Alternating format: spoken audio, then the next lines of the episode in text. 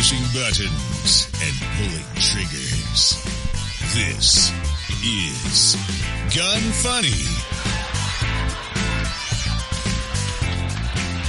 Welcome to Gun Funny episode one hundred three. Today I'm going to chat with Barrett Fawbush from True Exodus, talk about Texas lessening their gun laws, and discuss the unlikelihood of A R pistol braces being banned. I am your host, Ava Flanell. And Barrett, how are you doing today? I'm fantastic. Oh, that's good. That's always good to hear.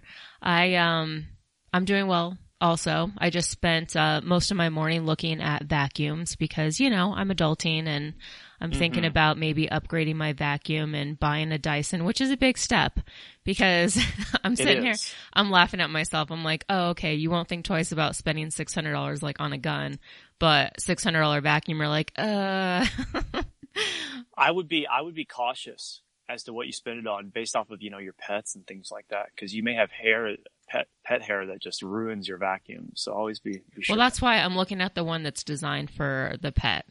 It's for, you know, for animals, but my dog is only four pounds. So she's doesn't, I mean, it's not, not like a lot of a hair. Ton, yeah. You could probably suck her up with a Dyson. I probably could. Yeah. I actually, yeah. I mean, that's, everyone that I'm talking to, they're like, definitely get a Dyson. So I think I'm going to reach that, that point in my adulthood.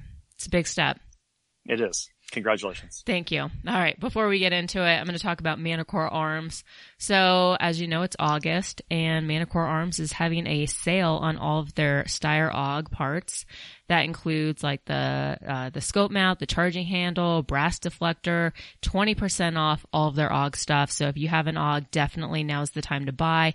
Head on over to manticore arms dot com. If you see anything else that you like and it's not A U G related, you can use the coupon code gun funny fifteen and that gets you fifteen percent off. Learn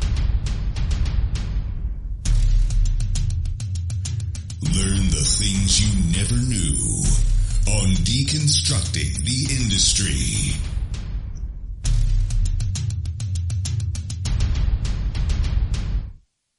All right. So Barrett, for those who don't know who you are, um, can you just kind of explain a little bit like what you do in the industry? Sure.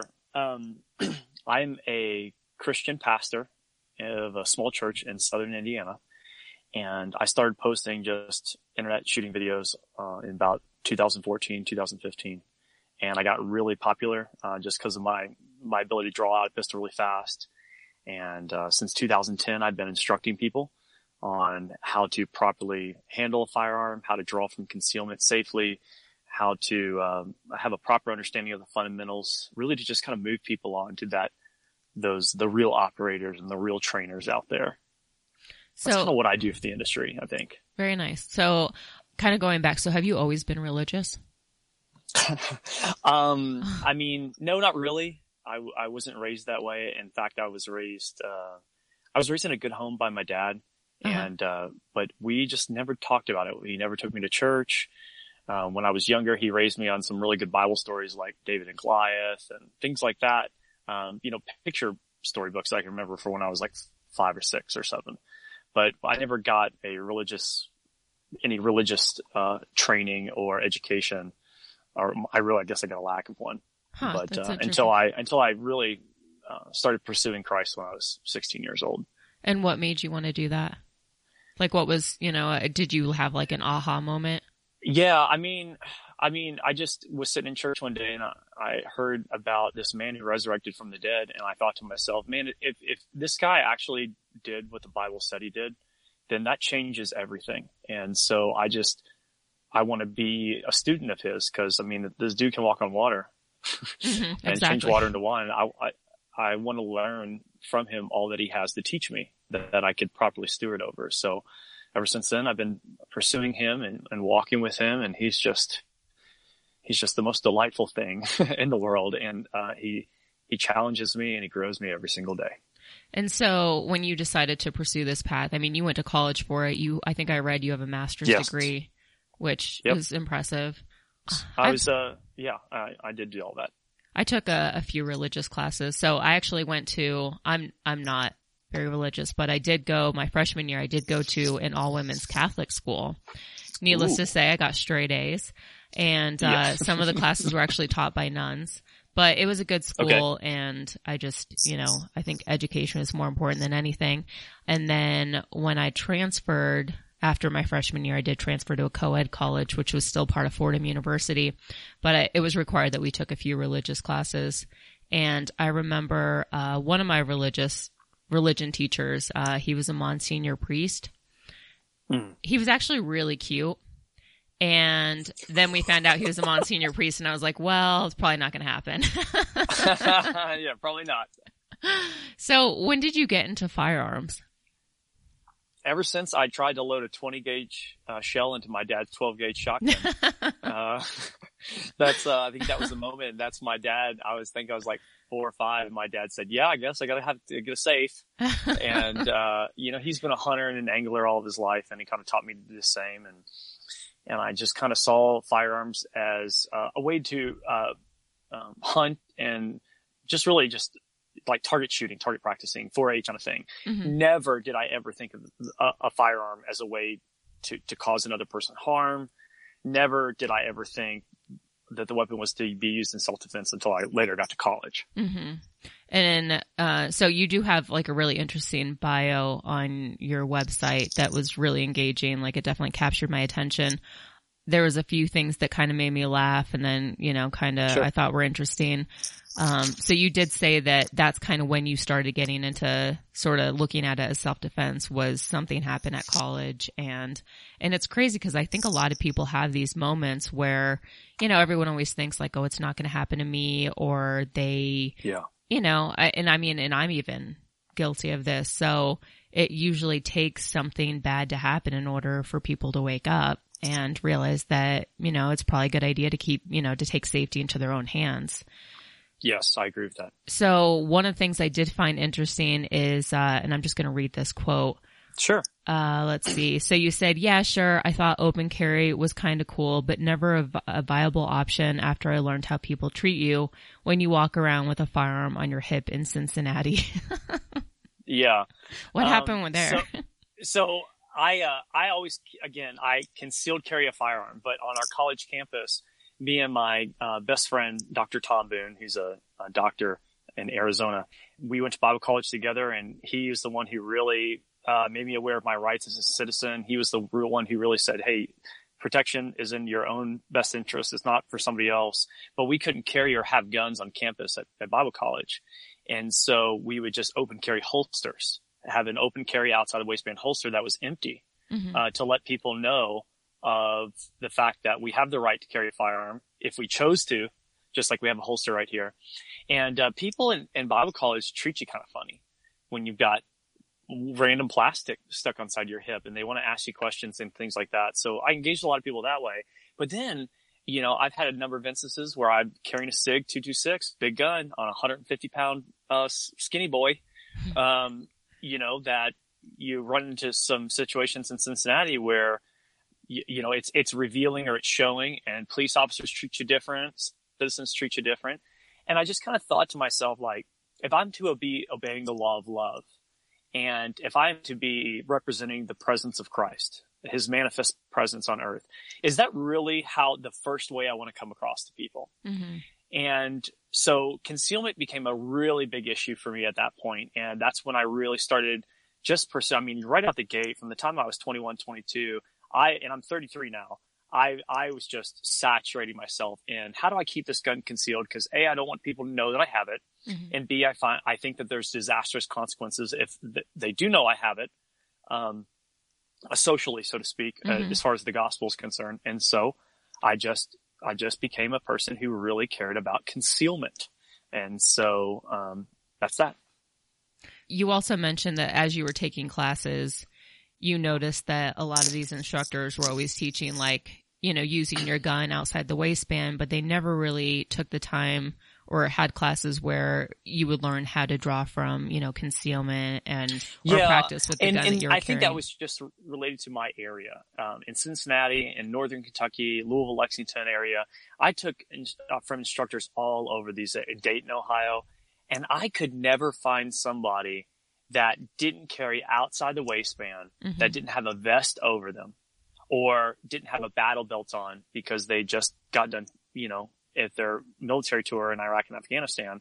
And now they're coming and teaching civilians, you know, uh, the, what they know. Mm-hmm. Um, a lot of what I received from concealment came from Blackwater guys and Green Beret people, people from special forces, because they, they were operating in these conditions, but nobody really had a process for how to draw from concealment. Nobody really showed me what I was really trying to look for. And so I just kind of developed a process on my own.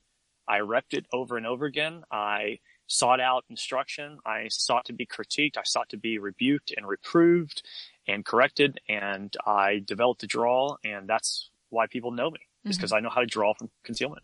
And Which... I know how to do it so fast that it's just part of my motor learning. And I don't have a military background, don't have a law enforcement background. And I don't walk around dry firing all day either. Mm-hmm. And I just, I got, I feel like that's important for people to know, that you don't have to be, you have these backgrounds to, to develop a process, at least to get the gun out of the holster and apply the fundamentals, let alone to apply all the other thinking that comes with a self-defense scenario, like, you know, uh, you know, your verbal judo, your de-escalation skills, um, your body language, um, not going into certain parts, uh, of the, of town at night, things like that. Mm-hmm. Yeah, so I think you bring up a valid point, because most of these pistol classes start where, you know, it's like, hey, bring in outside the waistband holster. We're going to be doing drills. Um, there aren't a lot of classes where it does revolve around, you know, drawing from concealment and such. Well, I think that's just not the, that. I just don't think it's people's wheelhouse. I don't. I think for the police officer, his contacts is always on the outside of the waistband. Uh-huh. For the military guy, his contacts is always on the outside of the waistband. And the very few people who who seek to dive into it, like, uh. you know, U Cs, uh, undercover police officers, they understand how important concealment is and how important that no weapon be identifiable on their person. And so same thing with Green Berets over in Iraq and Afghanistan, going behind enemy lines. They understand that they, that them carrying concealed is a big deal. And I just was not finding these people. And so I sought to be this type of person mm-hmm. who, who took this and, and, and, and thought it was a big deal. Definitely. So you come off as like a very genuine person, especially on social media, but you know how sometimes like it's, it could be more of a facade, and then you meet him in person sure. and you're yeah, like, yeah, wow, yeah. this guy's kind of a jerk. Like, he's super egotistical. But I did notice, so we met at TriggerCon, and uh, I met you on the floor, and then later on saw you at, uh, there was a V I P boat party. And then the next day there was also another party with Grey Ghost. And I noticed, like, you definitely made uh an effort to make the rounds, to talk to people. You stayed there longer than most people would. I mean, typically a lot of people that are well-known in the industry, they'll make a presence and then they're like, all right, I'm bouncing, you know. They don't really want to get to know anybody. And so I thought, you know, that was actually very impressive. I also thought that it was impressive on your website, especially being a male in the industry. And I don't want to say every male in the industry has an ego, but you know, typically they're like, oh, it's my way. Nobody else is correct. You know, my instruction's the only instruction that you need. But you did specify in your website or on your website that, you know, that, hey, this is what you teach, but you highly recommend that you take other classes from other instructors, and that everybody has something different that they can offer. And, um, so I was impressed with that, because I typically think, I think that, you know, even if you don't gain, maybe even if they're not saying or they're not teaching you exactly. You can learn how to teach a class the wrong way.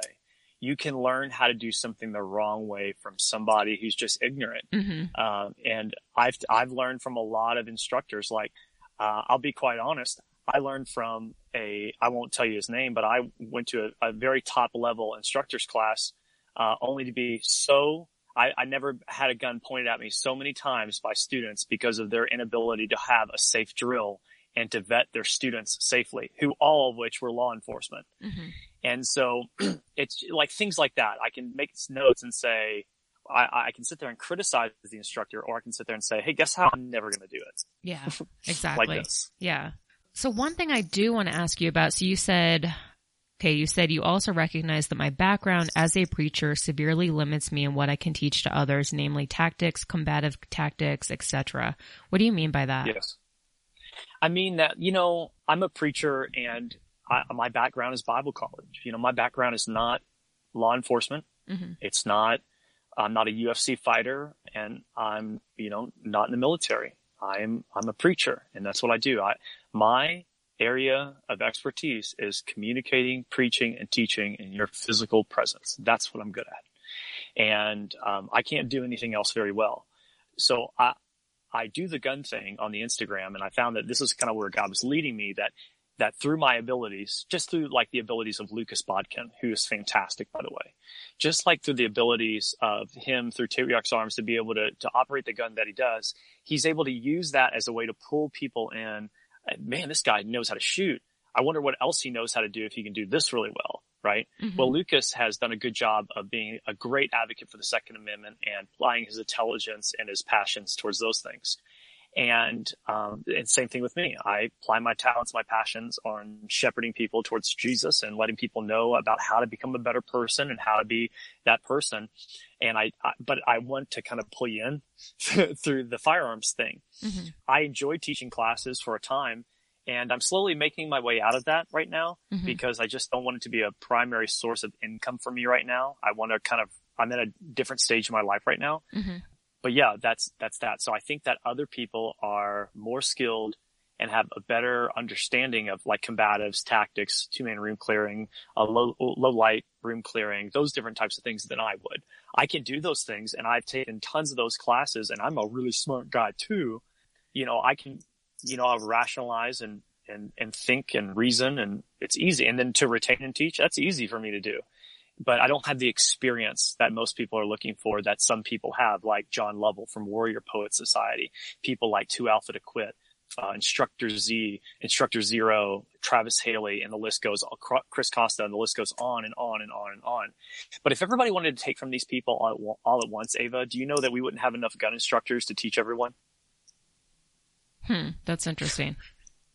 and so, and so I, I, I love having people in my classes, because usually half of my class are extremely experienced and half of the class have, like, it's the first class they've ever taken. Mm-hmm. And so I'm always at the end of classes telling people that before I see you again, before you come and take a class from me, please take at least four or five other classes. And I tell them what types of classes to take, who I recommend, and I'm always offering my recommendations. In fact, if I can boast, and Love Does Not Boast, you will not find another instructor on the internet who promotes instructors more than I do.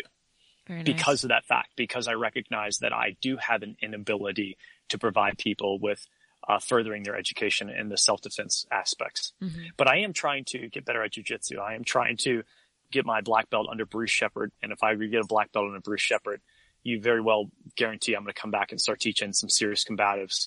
Uh, because I think that that's where the threat lies for most civilians, is that one to five feet distance, de-escalation, and being able to control a person without really harming them. I think that's uh, I think that's a good way of Jesus. So I'm gonna I'm gonna pursue those avenues of self-defense. Very nice.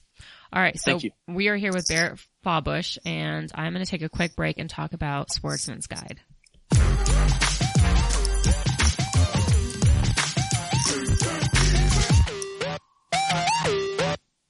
So Sportsman's Guide is, you know, it's offered to anyone, but you can also join their buyers club. And right now they're offering a free thirty day trial, which means that you'll save always ten percent on everything every day. But then you also get access to like their member only sales and uh, lots of other benefits. So if nothing else, I would say sign up, try it for that thirty days. There's, you know, it's not going to cost you anything to try it out. And all you have to do is go to sportsmans guide dot com and, uh, and sign up there. All right. So Barrett, I'm, I'm interested, since you do, you know, you're so heavily involved in the church with everything going on, what is your thoughts on church security? Uh, I think that churches are the softest targets in America. And I, I think that in some ways they're more targetable than schools are, mm-hmm. uh, than playgrounds are. And, um, I think that, I think that Christians really need to ser- take a serious look into discerning church security team. Uh, somebody who's able to have prevent things from happening before they come into the sanctuary, those different types of things. Do you guys have something implemented at your church? We do. Um, I have a number of people. We don't have like a security plan. Uh, we have, uh, security protocols that we've set in place, because you can't really, I don't think you can have a plan for, for uh-huh. things like that. And if you can, we're not equipped as a church to, to do that. I have a number of people who are extremely trained, well-trained marksmen who sit at strategic locations in my sanctuary on Sunday morning. You'll find anywhere between two and five of them in the congregation on a Sunday. Not to mention, we're getting to these protocols where we're locking doors, where we keep our children, exit plans, security plans for if, um, you know, all of the doors were barred, you know, uh, a real uh, uh, American Patriot scene, if all the doors were uh, barricaded in the church and, you know, it was Molotov cocktail or decided to blow up, mm-hmm. you know, how do, how do we exit? So we have a number of those different types of security protocols in place, um, but nothing where, um, yeah, I, I'm really the security protocol because of where I'm at, where I stand, teach, preach, and do everything. I really have the best line of sight and the best ability and opportunity in order to act in a, in a situation like that. Very nice. So with recent tragedies, do you have any thoughts on how to prevent these from happening? Education. Education. I, I don't think that anything, I mean, really, it's like these tragedies are preventable if if people would pursue Jesus. and, um, and the reason why I say that is because the mental health issue in our country is so, is so off the wall that mm-hmm. people are growing up, they're growing up isolated, they're growing up fatherless, they're growing up in these abused homes where children are being sexually abused and sexually miscontorted, um, in their brains to think different things. And then it's not matching it with society. And, and there's just so much ram, so many soul altering ramifications that our culture is having upon young people right now, that it does not surprise me when events happen like this. It does not surprise me when evil takes place like this, because people are given full reign of it.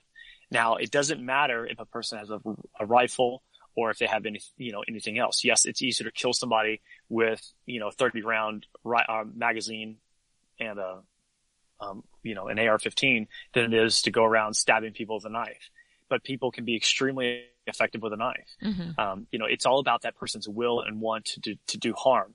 And then I think the best way to prevent it is firearms education, growing our community, and uh, making sure that we have people in in the game, so to speak.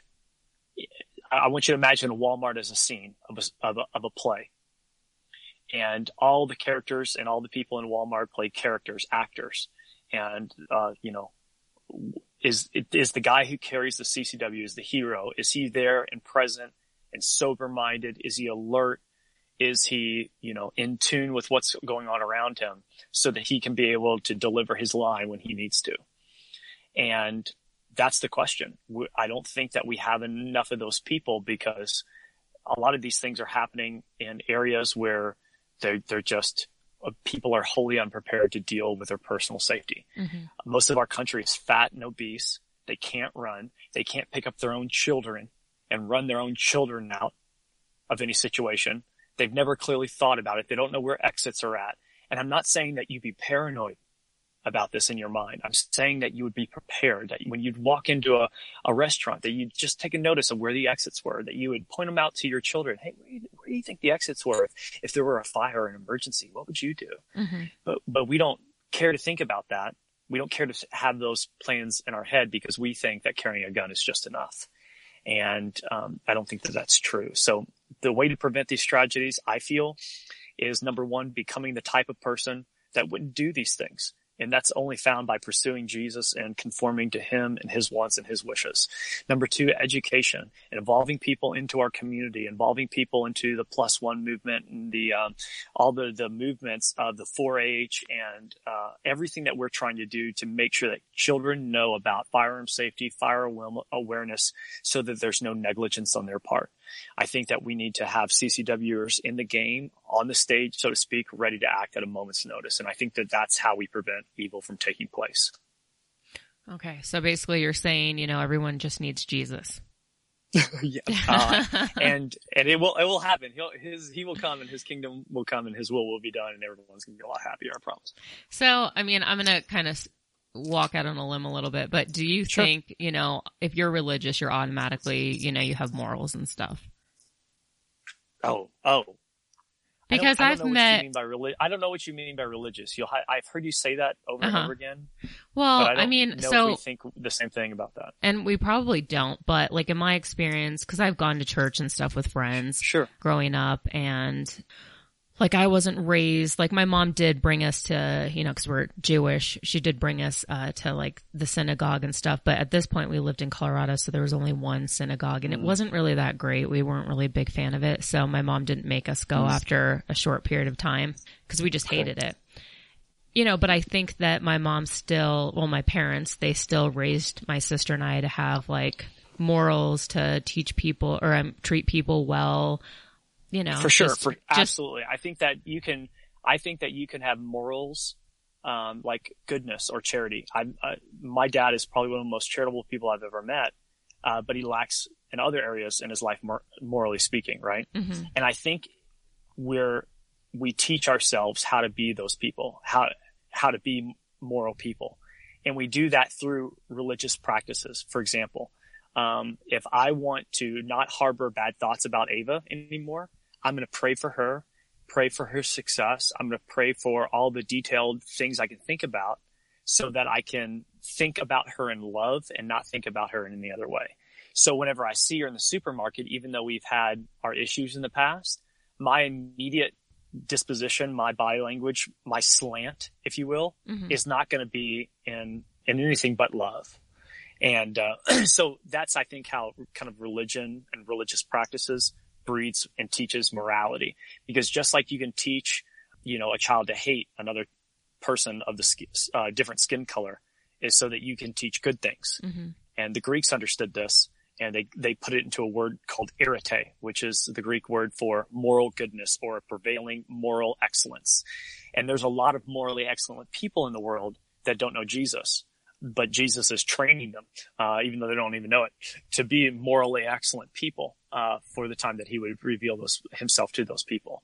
But for the most part, people don't strive for moral excellence. They strive for freedom, and they think freedom is their ability to uh, do whatever they want whenever they want to do it. Mm-hmm. And um, freedom is not the presence of restrictions. It's not the absence of restrictions. Freedom is the presence of the right restrictions, the ones in accordance with who God made you.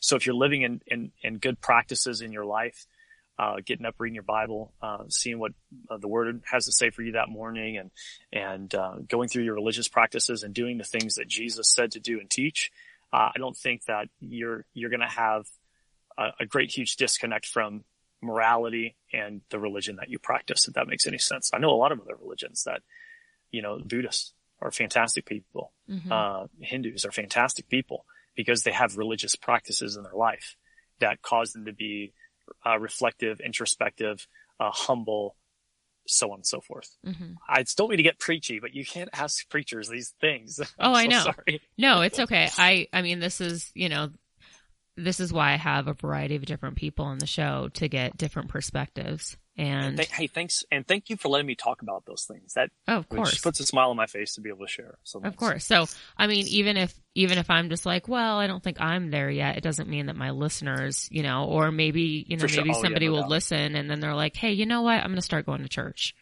because yeah, I don't no think that I don't think that churches, you know, it's it's bad or anything like that. Like, if there's something out there that makes people act better, then I'm all for it. Yeah. A percentage of your profits from each class goes to a charity. What charities are you, uh, do you typically participate in? I like to participate in, I'm, I'm very, I'm very open with how I just kind of hand out and be charitable with my money, but I sponsor uh, a number of missionaries, uh, for one. I sponsor a group called A F E ministries, A F E Honduras dot org.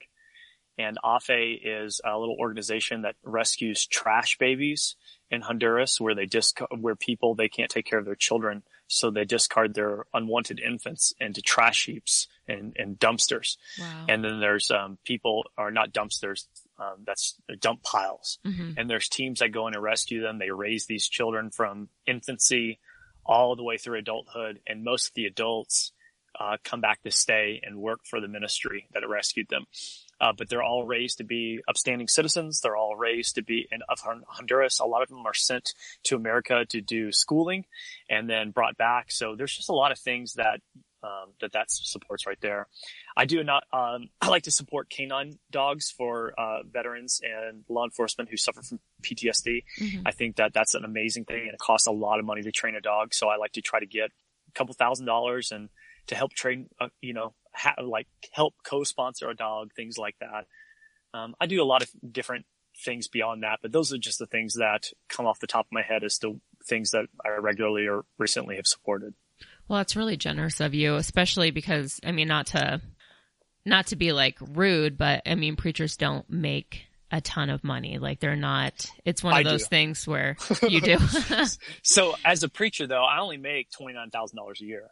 Yeah. So my wife and I try to live and operate and budget off of that. Uh-huh. Now that's very difficult to do.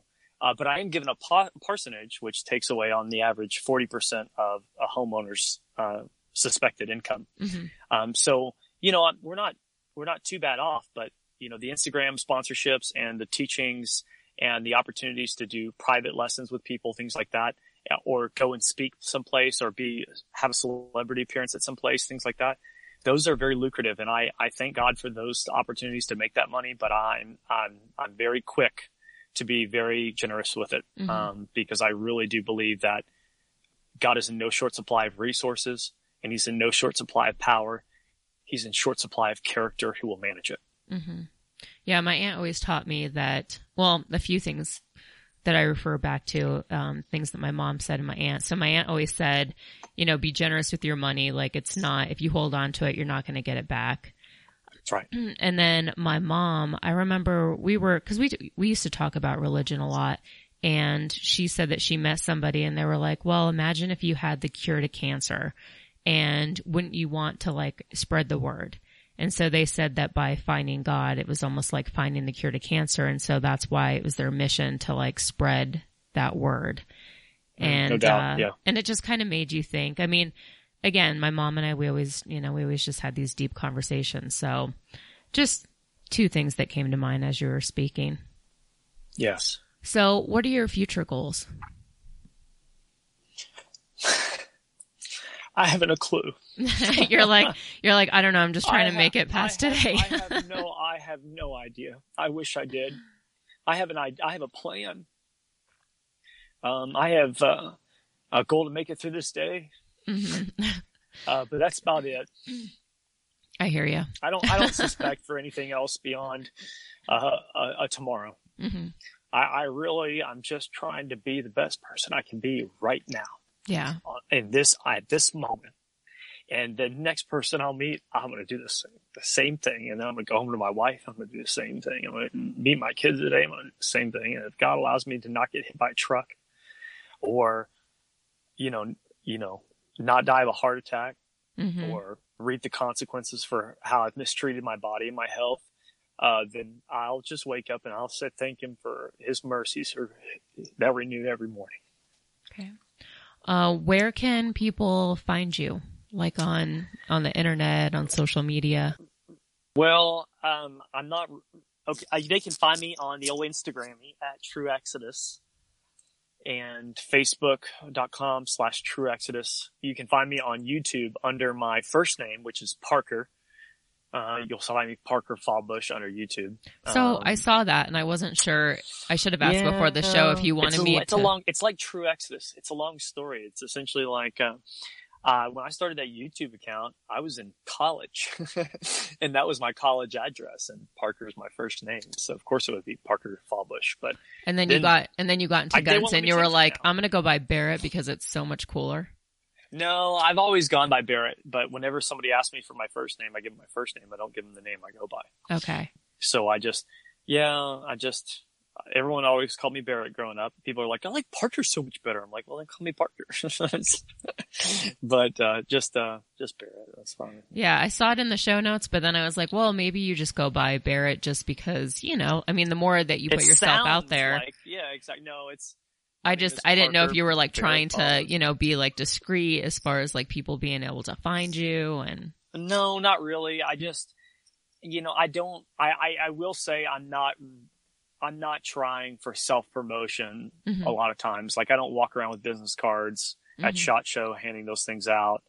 Um, I'm not really eager with getting someone's business card and calling and self-promoting myself, you know, things like, I just don't care about those things. Mm-hmm. It just.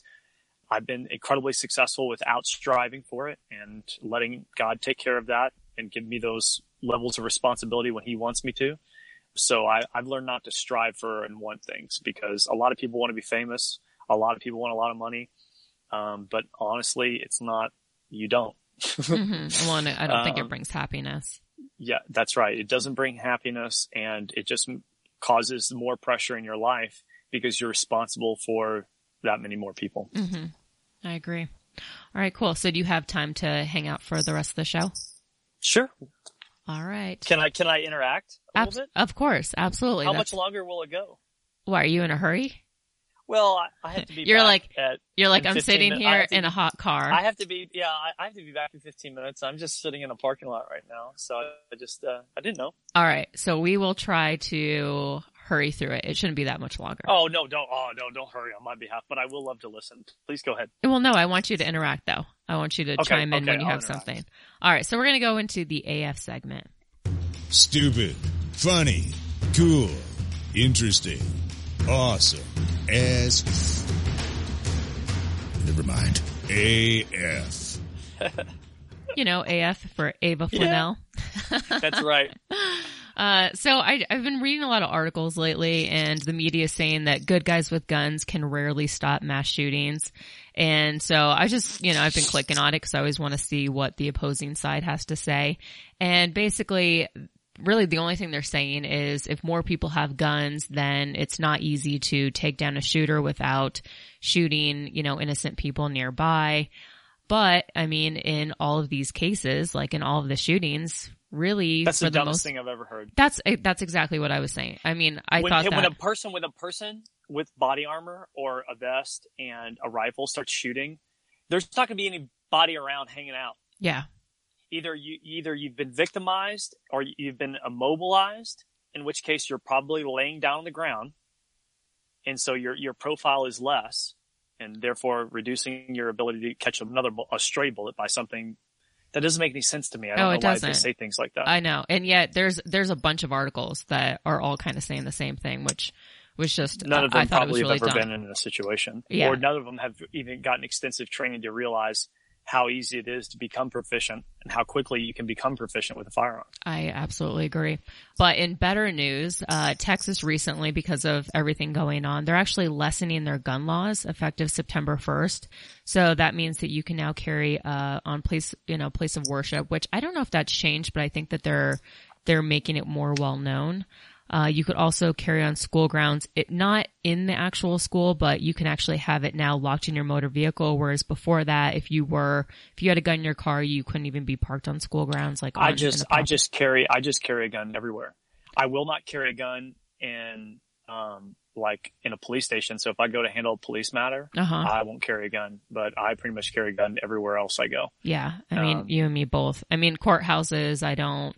Carry, I don't carry in courthouses. Stuff, I, I, stuff I, like if that. I, if ever I have to, I I have to sometimes be called in uh, to to handle those different types of things because of drama of, of people's lives. But uh-huh. I'll never carry in that yeah. way. Or I go into a prison a lot of times, and I won't carry in a prison. So yeah. I guess there are a lot of times, well, in places I won't carry a gun, but I feel like I carry a gun every time. Oh yeah, I mean, I and I do the same thing. A lot of gun-free zones, but it's nice because here in Colorado, signs do not hold the force of law. So if it's privately owned property, like a restaurant, a store, their signs do not supersede oh, no, my right they, to carry. They so. ask you to leave. Yeah. And then if, if you don't leave, then it's then, armed trespassing. Exactly. So that's why I like concealed carry. There's no reason that a person should ever know that you're carrying a firearm. Uh, and I, I run into police officers all the time. I don't share that I'm carrying a firearm. Yep. I'm not allowed, or I'm not legally, um, There's no duty um, to inform. Exactly. There's no yep. duty to inform. Thank you for pulling those words out of my mouth. Exactly. Yeah. And I mean, and it varies among states. So don't take our word for it because it could, yes, there could Thank be you. duty to inform in your state. Um, your and then show. One of the other things that they passed was, uh, to prevent homeowners and land and landlords from forbidding residents to have firearms on their property. That's pretty good. Yeah. So, I mean, it's good. I kind of wish that more states kind of took, you know, the Texas route where they're realizing that, you know, a lot of these gun-free zones, like everyone is just kind of like sitting ducks. And, yeah. you know, so they're, they're lessening up the gun laws so that more people can carry and protect themselves and hopefully take down, you know, if there is an active shooter, um, take them down quicker so that there aren't as many fatalities. So, all right. Uh, Sharps Bros. So I don't know if you guys, if you've heard of Sharps Bros, you probably have seen their stuff. They're everywhere. They're the ones that, you know, the lowers that look like uh, like a skull or a hog. Oh, yeah, yeah. But if you're not into the flashy lowers, they have the live wire, which is, I love it. I love the design. Uh, real clean cut, flared magwell. And then the safety features, you know, I like that because it has like the bullets for safe fire and full auto, um, which kind of gives it just a nice little touch. And you can find that at sharps bros dot com. Every lower there is under three hundred dollars, and uh, they definitely make some really nice stuff. All right, now Q and A. Q and A. There's no such thing as a stupid question. Just kidding. Visit gunfunny.com forward slash contact to submit yours. So somebody wanted to know, aside from guns, what are your hobbies? And believe it or not, I actually have quite a bit of hobbies that you probably wouldn't even realize. Like, I love painting. I love gardening. So when I bought my house, I was like, the biggest thing is like I wanted a really pretty garden, lots of flowers. I was determined to have nice lawn because growing up, I kind of grew up sort of in the country, so I didn't really have grass. So I was like determined to have like nice grass, and my grass like beats everyone's on the neighborhood. And then I do really enjoy decorating. Like typically if I'm not reading news articles at night, I'm typically looking at like decor because I'm very much into, I don't know. If I, if I honestly, if I wasn't doing this, I'd probably be like an interior decorator. And then uh really enjoy Bar Three, and that is nationwide. And if you guys are looking for a good workout, I highly recommend Bar Three. I've already lost like, I don't know, fifteen pounds, which most people can't really tell. It's not like I was really heavy, but I definitely have toned up, and it's just, it's completely like transformed my life, just like mentally, physically. And then I just like, you know. That's a good thing. Yeah. It, I mean, it's, it's amazing define, how much. Define some type of exercise, something that that you enjoy to do and that fit, that you enjoy doing. It's so, it's, it's so fulfilling. Yeah, I totally agree. I kind of, I just wish I found this like much sooner, but, um, I yeah. love it. I love all the people that I take the classes with. Like I could jump in on any class and pretty much know the entire, you know, most of the, the women in the class. So it's just, it's all around just, I love it. So I highly recommend it. And then I like, you know, exploring, hiking, stuff like that. Barrett Parker, what would you say are yeah. some of your what are some of your hobbies? I'm I'm really just reading a lot of times. Um, I have to read and I write all the time, so I, I usually read and write just copious amounts of lessons. And a lot of people like my captions that I've been putting up a lot recently, and that, those take writing and rewriting. So I enjoy doing those things. Mm-hmm. I just I like being with my kids and doing like adventure stuff with my kids, and I like going out on dates with my wife. That's super fun. And it's important. Never get to do that hardly at all. But it's, it is um, but, important, uh, I think, yeah. to keep the relationship, you know, alive. Oh, absolutely. I mean, I gotta, she's, she, uh, she's just, she's my muse. She's yeah. my rock. I yeah. gotta make sure she, she's the number one person I, I have to ask myself at the end of the day, are you sat, are you happy? Are you satisfied? Yeah. Did you get everything that I could provide for you today? Definitely. You know, and, and she does the same thing for me. So she, she's a hobby. Yeah. And I've also, I've read, I mean, you write very well. My degree is in English and communications, which I'd like to say like, oh, I'm an expert, but ever since I like left college, it's pretty much gone downhill. But, but all of your, you know, everything that you write, even if it is captions on Instagram, you do write well and it is capturing. So I still have typos because I'm so quick to want to get it out and share it. And then I go back through and I'm like, oh, typo. And so I'm just not the, the I need to, my wife is really great at it. But I, if I just let her edit my captions, but I'm a one-man show on the old Instagram, right. so I just can't do that. Thank uh, you for your compliments. I uh-huh. appreciate that. Of course. All right, so now we're going to just talk about Polymer eighty, and then we'll get into Tacti Talk.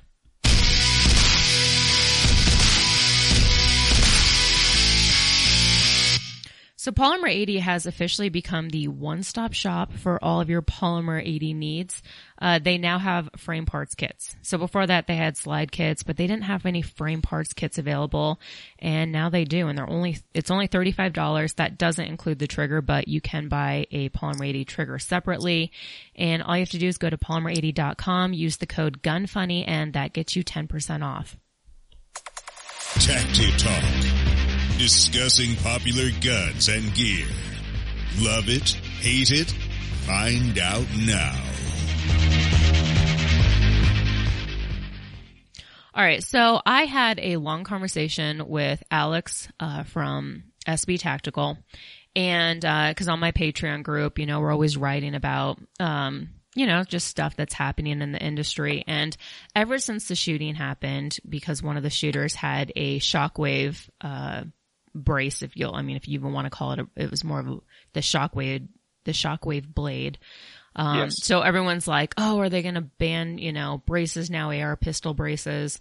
And I really don't think that they are, because there's really, I mean, unlike, you know, a bump stock or a high capacity magazine, there's no way to prove that that increases lethality. Mm. You know, I mean, at the end of the day, think about, well, why were braces made? They were made to shoot one-handed. They were made for people that uh, were handicapped.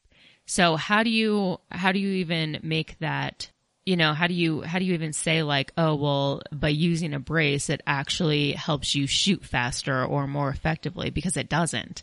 And I could just imagine, you know, most of these people who, who try to pass these gun laws, they don't even understand how guns operate, which is, you know, don't, that's like a whole nother problem. Don't get me started on that. But imagine trying to explain to somebody who isn't into guns what a pistol brace is. Like, I yeah. don't even think that I just, they can fathom I, something it. That strikes me is, the person who's willing to go shoot up a Walmart, right, with a pistol brace is, is the same type of person who can't put a normal A two buffer assembly and, uh, an illegal stock on there. Mm-hmm.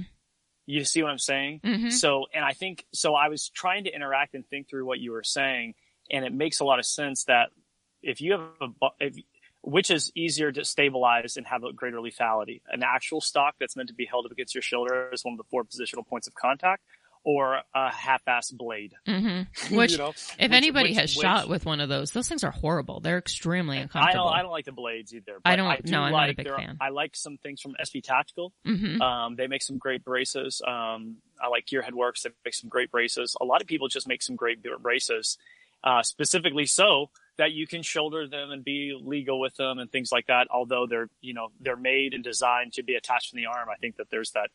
Always that kind of secondary reason that mm-hmm. of reasons why we like uh, what we do. But uh, yeah, so if you're, you know, it just doesn't seem like logically consistent that a person who's willing to take innocent life wouldn't also sit there and think, oh, I'm just going to break the law by putting this short barreled gun together. You yeah, know? Exactly. And, and so it, it doesn't seem like violate or by removing braces that that's going to be the, Yeah, I don't. The way to solve that problem. I don't think that that's in our future. I mean, do I think that they're probably going to try to implement more gun laws? Probably. For sure. For um, sure. I don't really even question that. But as far as banning braces, I don't think that that's in our future. So, and it's weird because you, you don't, I haven't read anything about it. It seems to be the gun industry that's almost making this up, that just automatically jumps to conclusions. I think, I think we're just, I think that too many people are just like there's crazies everywhere. There's crazies in the gun community. And I think that there's people who think that they're on the right path, but they're not on the right path. And they, they, they have platforms and they just, they spew out whatever they spew out. Mm-hmm. You know, I've been guilty of it and, uh, been guilty of having a platform that provides uh, misinformation and miscommunication. And so it is a real balance and struggle. I think that each man is just trying to, and each person is just trying to do what they, they think is right. But at the same time, I think that we just eat our own too much in this industry because we realize the, the implications of uh, events like these and the accessories that go with them. Mm-hmm. I know. And I think we also just kind of, you know, we make a lot of decisions based on emotions. And after tragedies uh, like this happen. Exactly. You know, people, and I wish that, so I really wish that people would take a step back and one, focus on the tragedy, because I don't think that people give enough support to the families, the victims, everyone who, you know, this affected.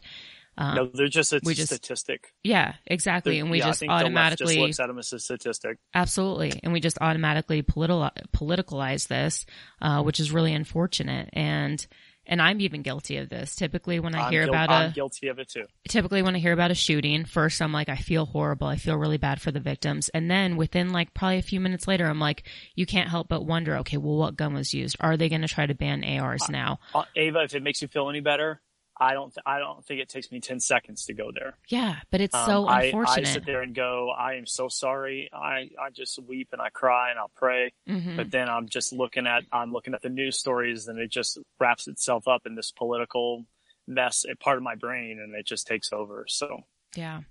So I would say, you know, everybody just needs to take a step back, um, not base, you know, decisions on emotions or jump to conclusions.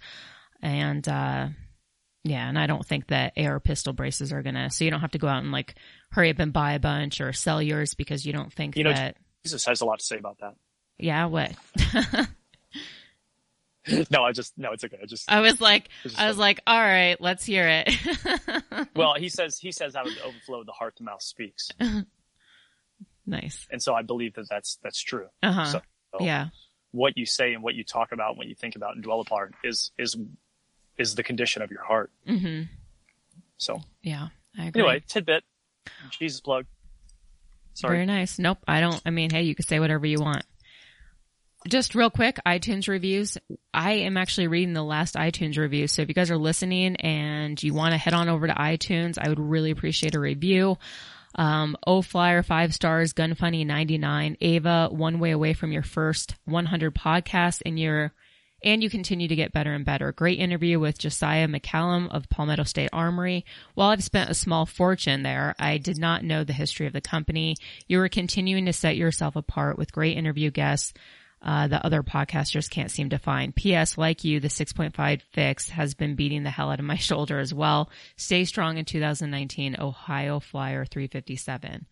And then Poetry on a Cracker, five stars, another great show, another great guest. When Krebs speaks, people listen. All right. So, um, Barrett, real quick, out of those two, will you pick a winner for them to win a prize pack? Ooh. Um... The first one. The first one. Okay. So, oh, Flyer, yeah, contact the fl- me. The three fifty-seven. Yeah. I hear ya. Yeah. We're going to pick him. Besides, his shoulder's beat up. And I can totally agree because, I mean, I, know, I feel his that's pain. That's such a horrible thing. He's speaking from a point of empathy. So he knows, he feels. Yeah. And, and I can, it. and I can totally relate because it doesn't matter how well you shoulder that freaking gun. It's still, you know, after so many rounds, it's still going to bruise your shoulder if you don't have a ton of meat, you know, right that's there. Right. So, and then we're going to wrap up. So if you guys want to find me, just go to gun funny dot com. There's links to everywhere where you can find the show. Um, if you can't get enough, think about considering, uh, becoming a Patreon. Just a dollar gets you access to the Facebook Patreon group, uh, which is always a good time. Also, Blown Deadline is now giving away a three hundred dollars gift certificate to a lucky Patreon every month. So if you guys want to get an awesome Cerakote job, uh- I uh, love Blown Deadline. I know. Their stuff. So did you notice at TriggerCon, their stuff was everywhere? Because I was yeah, walking it, around with Mike and he's just like, oh, yeah, and this is ours and this is ours. And I mean, I'm like, what booth do you not have your stuff displayed? So they're definitely right. taking over the industry and, and just doing an awesome job. And I just want to say, because of your guys' Patreon pledge, I'm able to afford a editor who is Kenny Ortega. He does an awesome job. You know, he, he also, uh, not only does he edit the show to make it sound better, but he also publishes the show every Monday, which I would not be on the ball to do. I'd probably forget. And I just want to quickly thank our twenty-five dollars Patreons, Corbin Bonafide, Iraq Veteran eighty-eight eighty-eight, Ryan Morrison, Kevin Brittingham, Michael Alexio, Silencer Shop, and Joe Lyons. And King of the Patreon is still Jon Snow, and he wants me to say that Operator Tickles is capable of strangling someone with a cordless phone. Yep, that's that's my dog. It's a long story. Okay. Uh, and then real quick, uh I do give a tack pack giveaway, or I do do a tack pack giveaway every month. Um, in order to join that giveaway, you just have to go to gunfunny.com forward slash TP, put your name, your email address, and at the end of the month, I will draw a lucky winner. Otherwise, you could just go to tag pack dot com and sign up for your first box. If you use the code GUNFUNNY, you get a free A B K T knife. And Barrett, I want to thank you again so much. I know uh, you're super busy, so I appreciate you spending this morning with me. Um, I don't appreciate you making me wake up at six thirty a.m., but you know, that's neither here nor there. And uh, this might be the first show that I've recorded sober. I'm just kidding. Well, it was a pleasure uh, uh, being interviewed by you, and thank you again for letting me speak upon your platform and share. I hope I, I hope I communicated well. Absolutely. You did an excellent job. And guys, if you want to go and follow Barrett, just uh, look him up, True Exodus, and you definitely post some really great stuff, especially on Instagram. So keep up the good work. Thank you. All right. We are out of here.